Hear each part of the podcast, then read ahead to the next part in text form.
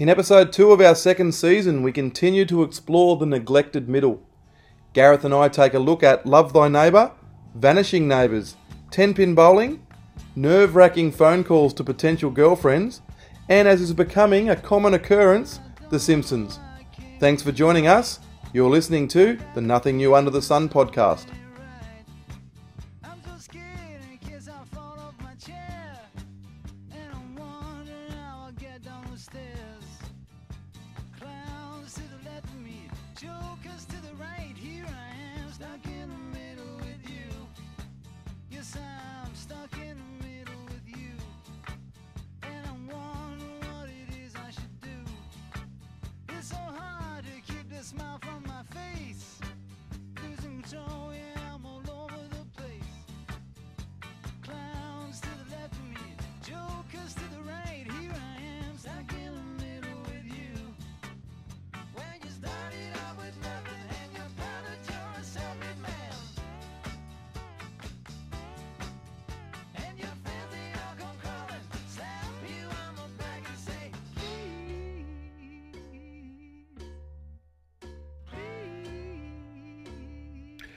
Welcome, listeners. I'm Dane Fuller. Thank you for tuning in to the Nothing New Under the Sun podcast. Our season two topic is the neglected middle, and I'm joined as always by the extremely knowledgeable and ever sharing chaplain Gareth Tyndall. Hi, Gareth. How are you? I'm well, Dane. How are you?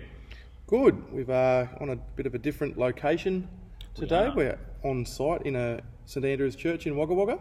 We are, so there might be a little bit of an ethereal echo from the uh, vaulted ceilings. We'll see. Okay, so we're going to continue our neglected middle series today, focusing on middle ring relationships, which it's a concept I read about a couple of years ago in a book by Marc Dunkelman called The Vanishing Neighbour. Uh, Dunkelman, in his book, outlines three levels of relationships uh, an inner ring based on family and, and close, intimate friends, uh, a middle ring based around local civic engagement, and an outer ring based on single issues or very specific topics or commonalities. Uh, his argument, which I, I found quite compelling, is that we are losing these middle ring relationships that build community and we're replacing them with um, one off kind of transactional relationships in the outer ring while also using, um, using our technology to maybe be a little more insular with those family and friends as well. So, um, so one of the things he points out, and sorry, points his finger at, is, is globalisation and technology. Because it it is easy to get online, it is uh, easy to engage with people anonymously, say around you know supporting a, a sports team or commenting on social media, uh, or even shopping, than it is to check in on your neighbours, mow the lawns for that old lady down the street who may, may need some help with her maintenance, or even visit the same grocer or butcher on a weekly basis. Um, and he, he uses the generational example of himself travelling for work and how his father used to travel for work in terms of um, his father would meet a local when he travelled away from home and would ask about a good restaurant. And you know where's the best Italian restaurant to eat in you know Buffalo or wherever they were eating um, in the states.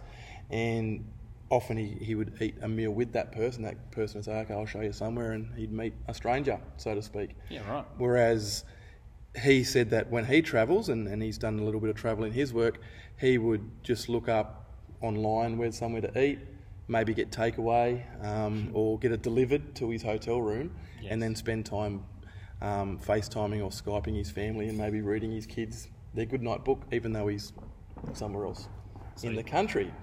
So, um, yeah, so but his concept is there's vanishing neighbours. It is American based, but I, I think there's some some of it we can take in an Australian context. Um, and I just I think a good place to start is, you know, if we have these vanishing neighbours and a, a reduction in what we would consider neighbour, neighbourliness, what's the effect on you know one of those key Christian tenets of uh, love thy neighbour? Yeah, love thy neighbour. I mean, that's isn't that lies at the heart of uh, how Jesus says to fulfil the law. Um, there are an, a couple of in each of the four Gospels, I think, or maybe not in John. There is um, someone asking Jesus that question about what's the um, the greatest commandment or what shall I do to inherit eternal life. Uh, and uh, in e- each of those instances, Jesus gives um, the reminder that, that twofold you shall love the Lord your God with all your heart, soul, mind, and strength, and you shall love your neighbour uh, as yourself. Um, and in Luke's Gospel, when Jesus um, gives that answer to uh, the lawyer, um, it, it, it says that he, desiring to justify himself, said to Jesus, And who is my neighbour?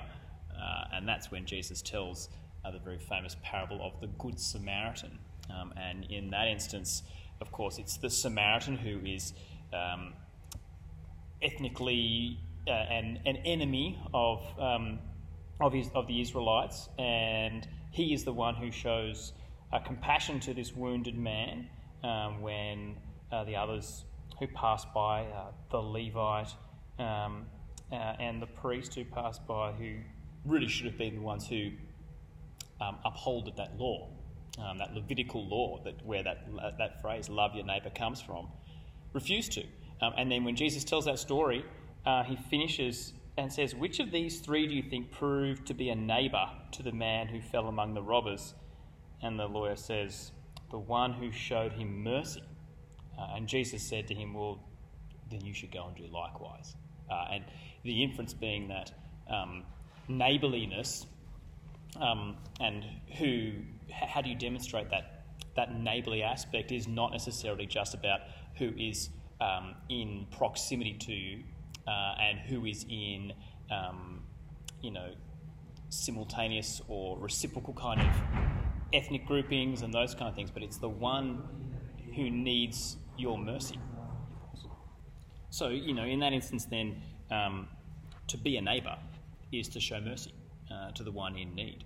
So that, that doesn't necessarily, you know, if we're thinking about those different rings, that can be someone in your family, it can be someone on the other side of the world. But it seems very much, doesn't it, that it, it seems to be those who are in your periphery, those who are in your, you, you can immediately see their need. You know, in that story, they pass that man along the road um, and they see his need. Two of them refuse to, to show it. The Samaritan chooses to show mercy.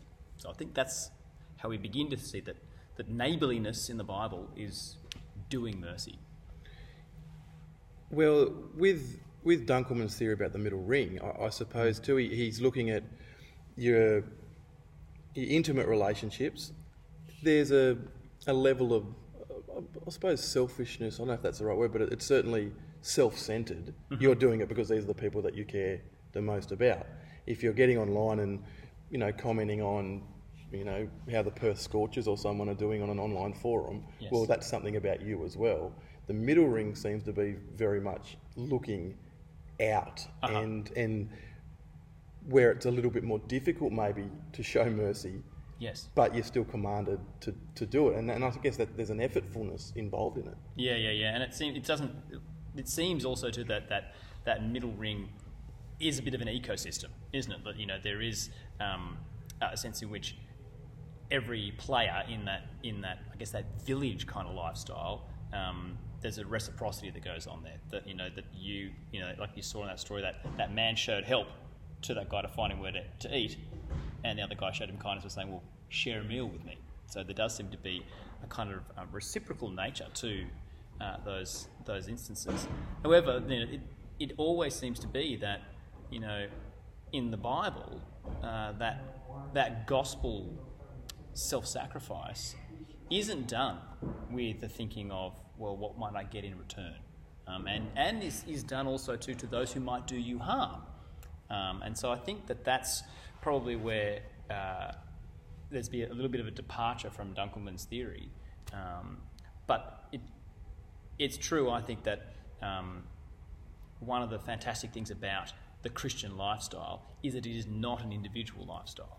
Um, that, you know, Paul makes that point in Galatians 3 um, about there being neither Jew nor Gentile, male or, male or female, slave nor free. And he's not saying those things are just social constructs that are irrelevant, um, like as we often tend to hear these days. Uh, instead, he's saying that there is no distinction um, between the, those who are in the body of Christ, that your overarching identity is that you are, you're united in Jesus Christ. Uh, and so, therefore, you are bound to all those people in your uh, in the church, uh, and that I think begins to that's a middle ring. I think if you're thinking about those the place, the church would sit would inhabit that middle ring. Yeah, and, I- and in, in that terms too, it it um, transcends the boundaries between the, between the rings as well, because it, Yeah. the, the middle ring's where it sits, but it's just as easy to say the global Christian community, you know, um, are all equal and um, as one. Um, but obviously, those people that are closest to you too, that's where you might mostly demonstrate some of those merciful acts. Yeah, and I think that that's you know that's where this the the church is it transcends all three of those rings, but it also transcends other boundaries like like time uh, and space. You know, so Paul will write about uh, Christians being united and gathered in the heavenly realms, um, and then yet he'll also say to the church of God in Corinth or Ephesus or Galatia, wherever he writes to.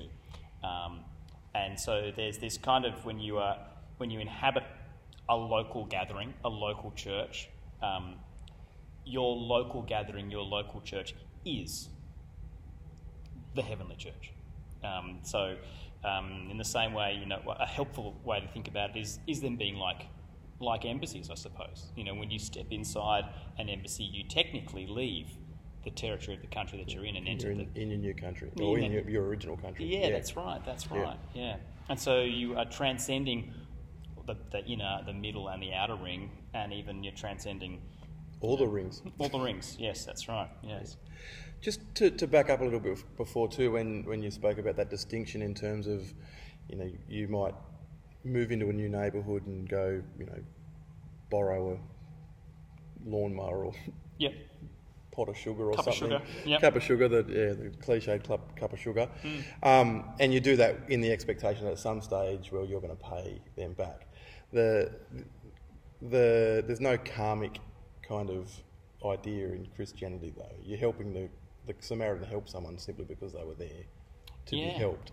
Yeah, we don't want to get into that trap of saying, I'm doing this for a reward. That's right, and and and, and the the mercy that the Samaritan shows in that parable, you know, it's reckless, it's excessive. You know, where he he he, he not only puts him on his donkey and takes him to be to an inn to be cared for and binds up his wounds, but he pays an exorbitant amount of money to the innkeeper to say to to, to maintain.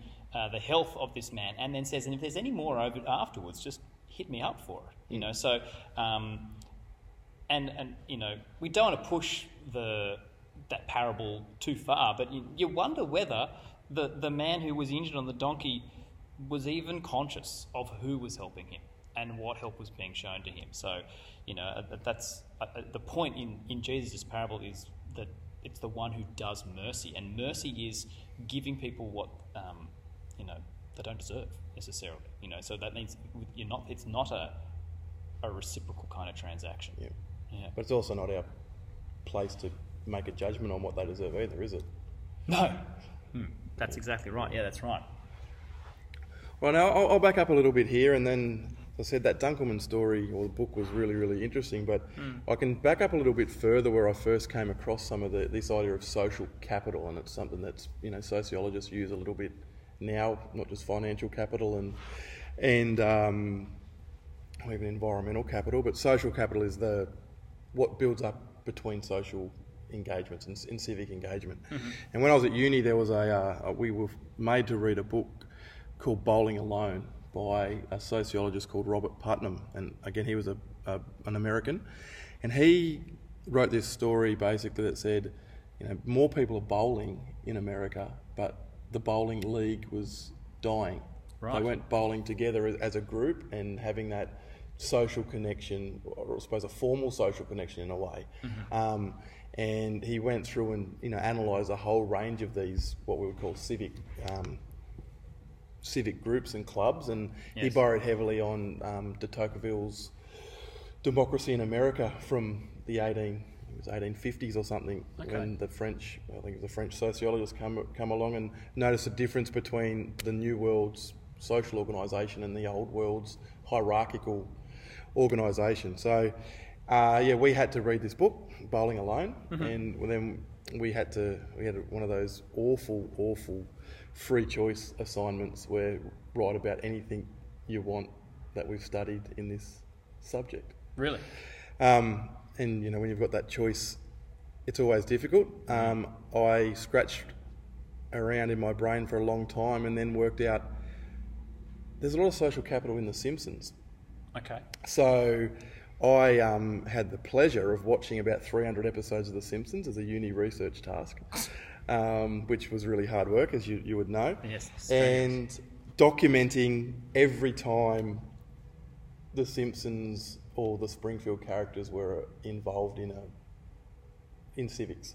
Okay. Okay, so you know you'll see them at town hall meetings. You know, there's a money to be spent or some crisis. Everyone turns up at the town hall meeting. Yes. Um, most of the parents turn up at PTA meetings, or you know, what we would call the PNF or PNC. Yes.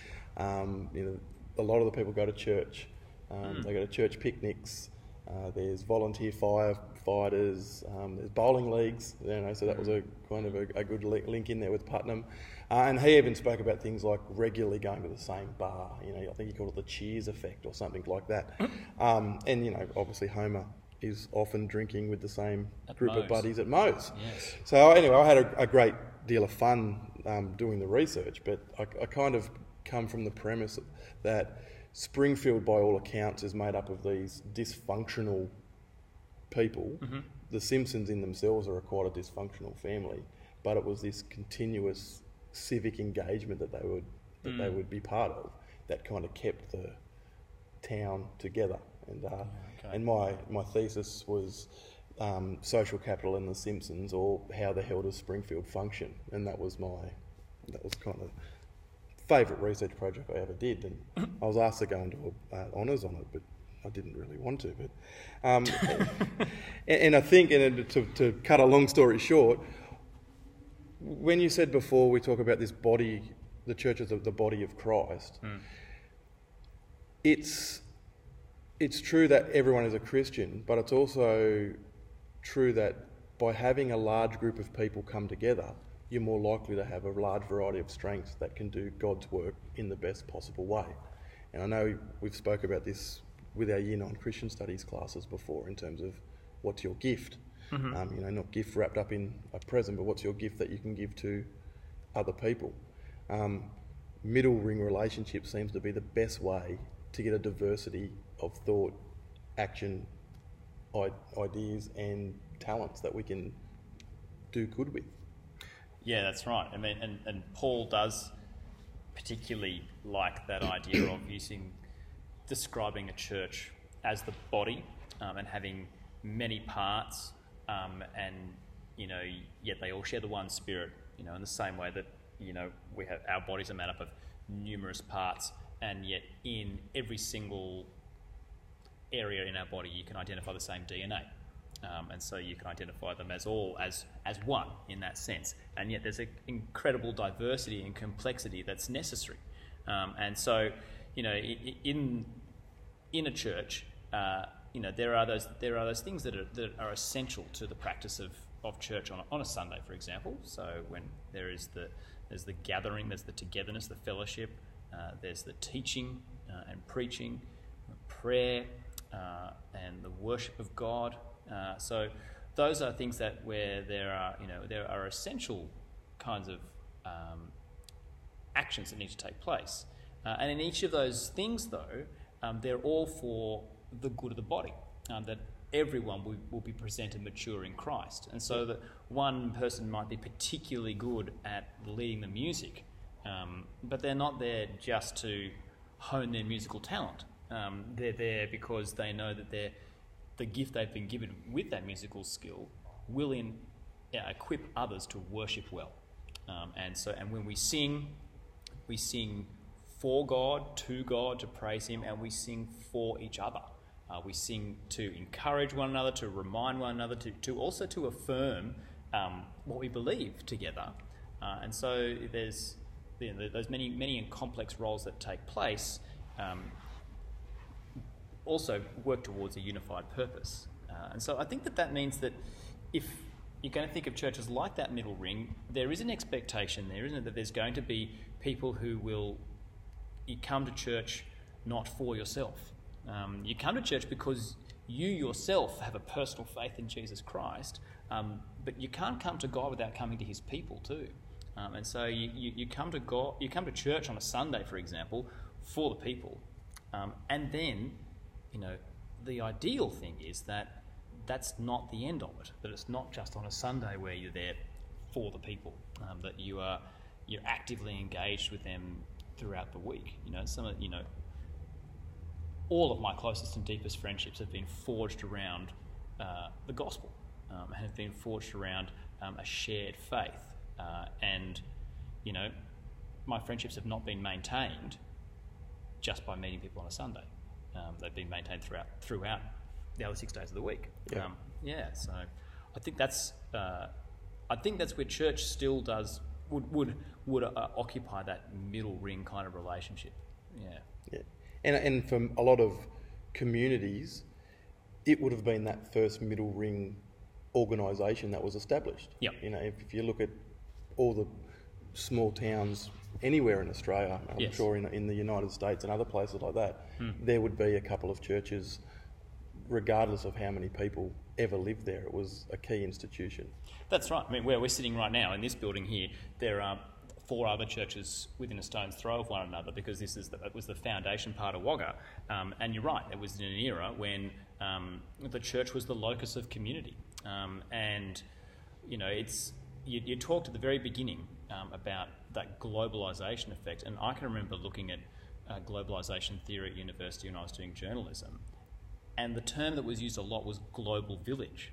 You know that the, that those village-like relationships that have sustained um, sustained agrarian societies, and then moving even through the industrial revolution, still sustained those societies, would happen at a global level. Um, that you would have that kind of reciprocity across thousands and thousands of miles, um, and yet I don't think you've seen that matriculate, materialise in that same sense. No, it's sense. probably gone the opposite way. You, Yes. you, it's more polarised and um, segregated, isn't it? People, and again, speaking about those outer ring relationships, which we can now engage in, Yeah, um, I can just speak to people online who agree with me Yes. if I wanted to. Yeah. And the only time I'm going to have someone who disagrees disagrees with me if someone pops up trolling and then they get piled on and you know it's a it becomes this Mm. they're echo shamed, shamed out, aren't shamed out of it. It's an echo chamber, and that Yeah. happens. Of, you know, politically, you can probably see that at its worst in the United States at the moment Hmm. with its polarisation. But yeah, that global village, and I, you know, I did a lot of um, geography and um, social science subjects at university, and that was always the hope that globalisation would create one they? Homogenous, homogenous village. kind of village, and that hasn't No. hasn't been the case at all. It's been the almost the exact opposite. Um, And I think that in the in the church too, um, that that's very much the understanding amongst. You think about the New Testament. The New Testament was largely about forging a common identity for two polarized people groups in, in Jew and Gentile, um, and there had been um, significant tension for centuries uh, between the people of Israel and the various Gentile nations that had occupied them. Um, and so it's Paul is not, and the other New Testament writers are acutely aware of that. And so there's lots of talk about you know bearing with one another in love, you know, gladly sharing each other's burdens, um, you know, patient in affliction. Paul is not you know thinking that everyone is just shiny, happy people holding hands who also once they find their faith in Jesus Christ that they those distinctives that they had um, are completely nullified and obliterated. In fact, that's not the case at all. And and you know, a, a letter like Titus, for example, Paul will speak specifically to certain demographics because he's acutely aware that there is a, di- a diversity in the church um, that doesn't go away. Uh, and if anything, it it um, becomes more and more obvious because it is how Christians sharpen one another and uh, are further sanctified when they learn to share in fellowship with those with whom, if it wasn't for the church, for their gathering in the church, they would not share have fellowship. nothing to do with each other. Yeah. Yeah. Yeah. Yeah. I, I think as well, if we look at something like prayer, when it comes to middle that middle ring relationship, um, and and, the, and it, leads it from that globalization stuff as well. Um, the the lack of prayer for the middle ring, um, and you know, I know in, in church we, we pray for our own church and we pray for the you know obviously our, our neighbours within that church as, as well. Yes. But it seems to me a lot of social media kind of prayer recommendations. that Yes. You, you know, uh, you're praying for yourself and your family, your intimate relationships, or you're praying for these, oh, you know, Tragedies and large, large yeah, events. yeah. yeah, In hmm. terms of it's okay, we're going to pray for climate change, or we're going to pray for hmm. coronavirus, or hmm. you know, it, it's it's a global phenomenon, but that we, and we're going to pray for that. Whereas, and, and I think that that tragedy stuff as well. We, we're going to pray because there's been a tsunami, or you know, you look at the conspicuous compassion when a, a celebrity dies. You know, how how many? And there's nothing wrong with saying nice words about a princess Di or a um, uh, or s- you know, anyone who's died, but how often are we doing those same prayers for Yeah. going through maybe the local um, obituaries and saying, Yeah. oh, Mr. Smith's died and he's survived by six kids and 13 grandkids and 26 great grandchildren. They're doing it a, a tough, doing it tough at the moment Yes. bring that into your prayer. Um, and again, I, I think that's something that we are encouraged to do through Scripture, Mm. but we don't do it all. It's overlooked. It's neglected. Mm, it is. It is. And, you know, and I think that that's that is a fair. That's a tension that the church needs to, that Christians need to be mindful of. In that um, you're called into that body, that gathering, uh, and so therefore you you automatically enter a middle ring, don't you? And so there are many. There are going to be many and complex middle ring um, needs for prayer and for ministry and for care and love within your church, and yet what um, this wonderful opportunity that Christians have, where we see other middle rings just disintegrate, is that, that, that in many ways the church remains the last kind of bastion of those of those relationships. And so, um, if we're going to have uh, re- restore um, a sense of uh, care and love and compassion at that middle ring level, then that's going to mean that, that Christians have to be actively engaged in their communities too.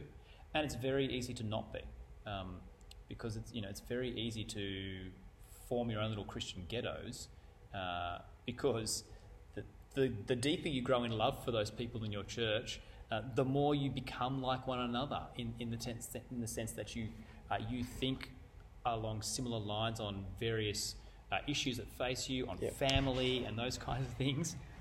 And so then that can just become uh, a very insular way of, of living. Uh, and yet, you know, you're still engaged in your, your school community and the sporting teams you're involved in um, and various other groups that are middle ring relationships that I think uh, Christians are called to be um, salt and light, to, to actively look different in those scenarios and not to be absent from those scenarios.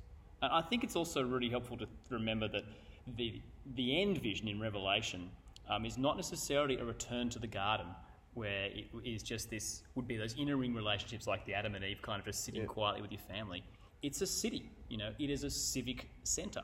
Um, and so, uh, and, you know, and Jesus is there, he dwells with his people, uh, and yet it's bustling and, you know, it, it has, has describes streets and paths and, and gardens and those kinds of things, but it, it, it's, this, it's an image and under, understanding of uh, more than just inner rings, um, uh, and I guess something in a sense less than a global village, even though it will be people from uh, all nations. Um, it's Yep. going to be that the church itself now does reflect to, to an extent those that middle ring um, on an eternal epic scale.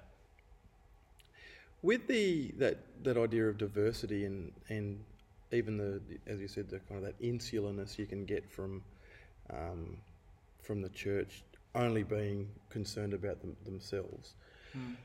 We're both high school teachers, and so we see a lot of teens. One of the things that I think we are starting to, um, l- or kids, kids these days, are, are lacking are some of those intergenerational uh, opportunities that come from engaging in the in the middle ring. It gives them a better understanding of um, of the world, I suppose, Yeah. in terms of that. And you know, they they've kind of got this hyper generational.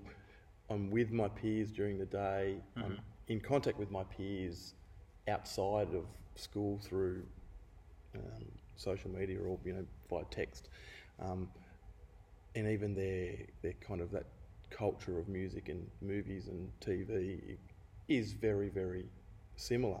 Yeah. Um, and I don't see them getting as much, and we're maybe not too bad here in country areas, but you know not as much of a opportunity to, to spend time with people much younger than them, but particularly much older than them, um, in terms of you know who are their neighbours, you know, who, who, I could name, I could go up the street for where I grew up and I could tell a little bit of a story about at least, Yes. you know, a dozen Yes. houses. This, these people grew up, they were here and here and here. Um, and even I think, you know, a little bit of a, of a funny one, but, you know, when you're a, a kid you, or a young, a young man and you are going to ring up a girl who you might want to ask on a date or somewhere, there's always a chance you're going to have to speak to either their mum Yeah. or their dad. So you're holding your breath on the old landline phone. Oh yeah. Oh, can I please speak to, you know, who's this? Um, and they've lost that too. Yeah. And it's because it's now just, oh, well, we'll just find them on Snapchat and Well, can, and that- can and ask. it could always be if the conversation went on too long, then Dad would pick up the other phone and he'd listen in and tell you to go home. So to tell you to hang up, like Yeah. you know. Or you could use that as an excuse. I'd have used that as an excuse before. Sorry, mum needs to use the phone. True. Um, sorry, only one line. Gotta go. so, so for young people, what what opportunities does the church then again offer in in that middle ringness, um, particularly when young people probably aren't the group that most people would associate with um, church going. Yeah, that's right, and I think that that's where um, you know a book like like Titus is really helpful, where it has Paul makes a distinction about the charge he gives to older men and to younger men, and he you know he instructs the the older men to disciple and minister and care for those younger men, and for the younger men to be temperate um, and to to respond well to that, uh, and you know, I can think about my own experience of being hitting around about 14, 15, and that is the time when you look beyond your inner ring, you know, and your father, who, who you know, my father was and is amazing, um, and has been was a fantastic ro- uh, role model for me growing up into into manhood. But you also look beyond that inner ring to those middle ring relationships, where you know who are going to be those men who are um, younger than my dad but older than me, uh, and who I can look to as you know a stepping stone into manhood, and um, and it's the same thing for, for, for women as well. And I think that that's where in our that idea of having um, men who mentored you um, and who instructed you in the faith uh, was you know central to, to my continuing Christian walk. Um, and I think that that's where that's something too that I think people don't necessarily look at the church as being a place that anymore. You know, the the broader view of the church is that it's a place that can be dangerous. Uh, it's a place where those kinds of relationships can be dangerous and have and have been not managed well in the past. Uh, and you know, and this is the same thing that that's kind of the view of our of our schools too. You know, we've we have seen that, haven't we? That idea that you're just coming in for information exchange uh, and not for relationship uh, forming because those things can be um, fraught with difficulty. Uh, and I think that that's where um, a real, genuine uh, concern and neighbourliness is essential because if those relationships are forged upon mercy uh, and showing grace to people, uh, then that's something that is it's just foreign to our society, you know. So if you, even those other middle ring relationships you might be in, like we talked about before, you know, you're in, you might be in a sporting team, for example, and that older guy who coaches or who plays in the firsts, who um, you know sort of takes you under his wing, for example, um, is doing that also uh, not just because uh, they want to um, impart knowledge, but because they, they see in you that perhaps you know maybe you could come and play in our team, and so there's a there's a um, somewhat of a self a self centered uh, approach to that as well, which uh, I, that shouldn't be there in the church. Yeah. Yeah, I've been around you know sporting clubs a lot longer than I've been around the church, and well, I I like that concept of um, my children um, being around that community, Yeah. so they get you know that they say that this is how you can be a man in many different ways, or Yeah. or a woman. I, um, I've got daughters as well, and it's a netball club as well as a football club. Hmm. Um, and I guess in in the past, those football clubs or you know sporting clubs or um, Rotary and any of those things, those members were often church members as Right, well. yeah. So Yeah. so we've kind of lost a, a bit of a double whammy then in terms of we've got less middle ring relationships to you know I know we spoke about rites of passage before to, to show Mm. young men and women how to be men and women, Mm. um, but at the same time, um, if the church churches are dwindling in numbers, and, and they are in some cases, um, certain denominations, then those relationships or those connections between church and sport, or church and music, or church and service, have also been severed. So Yeah, and it's funny how those two things now kind of compete with one another. You know, it used to be this again that ecosystem where you know you had your sport on a Saturday and your church on a Sunday, and that's just no longer the, that kind of understand. There's plenty of sport on a Sunday now, you know, uh, and so those things that used to, I guess, exist as i- in a kind of uh, they were kind of synced. Um, that's been that's been severed too, um, and and then that means unfortunately that you do see um, less representation of or less engagement of Christians with those other civic groups um, Yeah. because it becomes a an either or, doesn't it? Yeah. You're either playing sport or you're a Christian. Yeah, Whereas that yeah. that's, that would be alien to people from 50 years ago, 40 years ago, That's and, exactly and any right. time before then. that's right. Yeah. Okay, well, we might wind things up there. Uh, another, hopefully, informative chat about the middle or the neglected middle, our middle ring relationships. Um, once again, Gareth, thanks very much for your wisdom and, and sharing your ideas and enlightening me and the listeners about how that gospel and those words of wisdom from the Bible are still relevant to us in 2020. So, thanks very much, Gareth. Thank you, Dane. And yeah, don't bowl alone. That's good advice. Yes. No, you can't beat anyone. All right. See you later. See ya.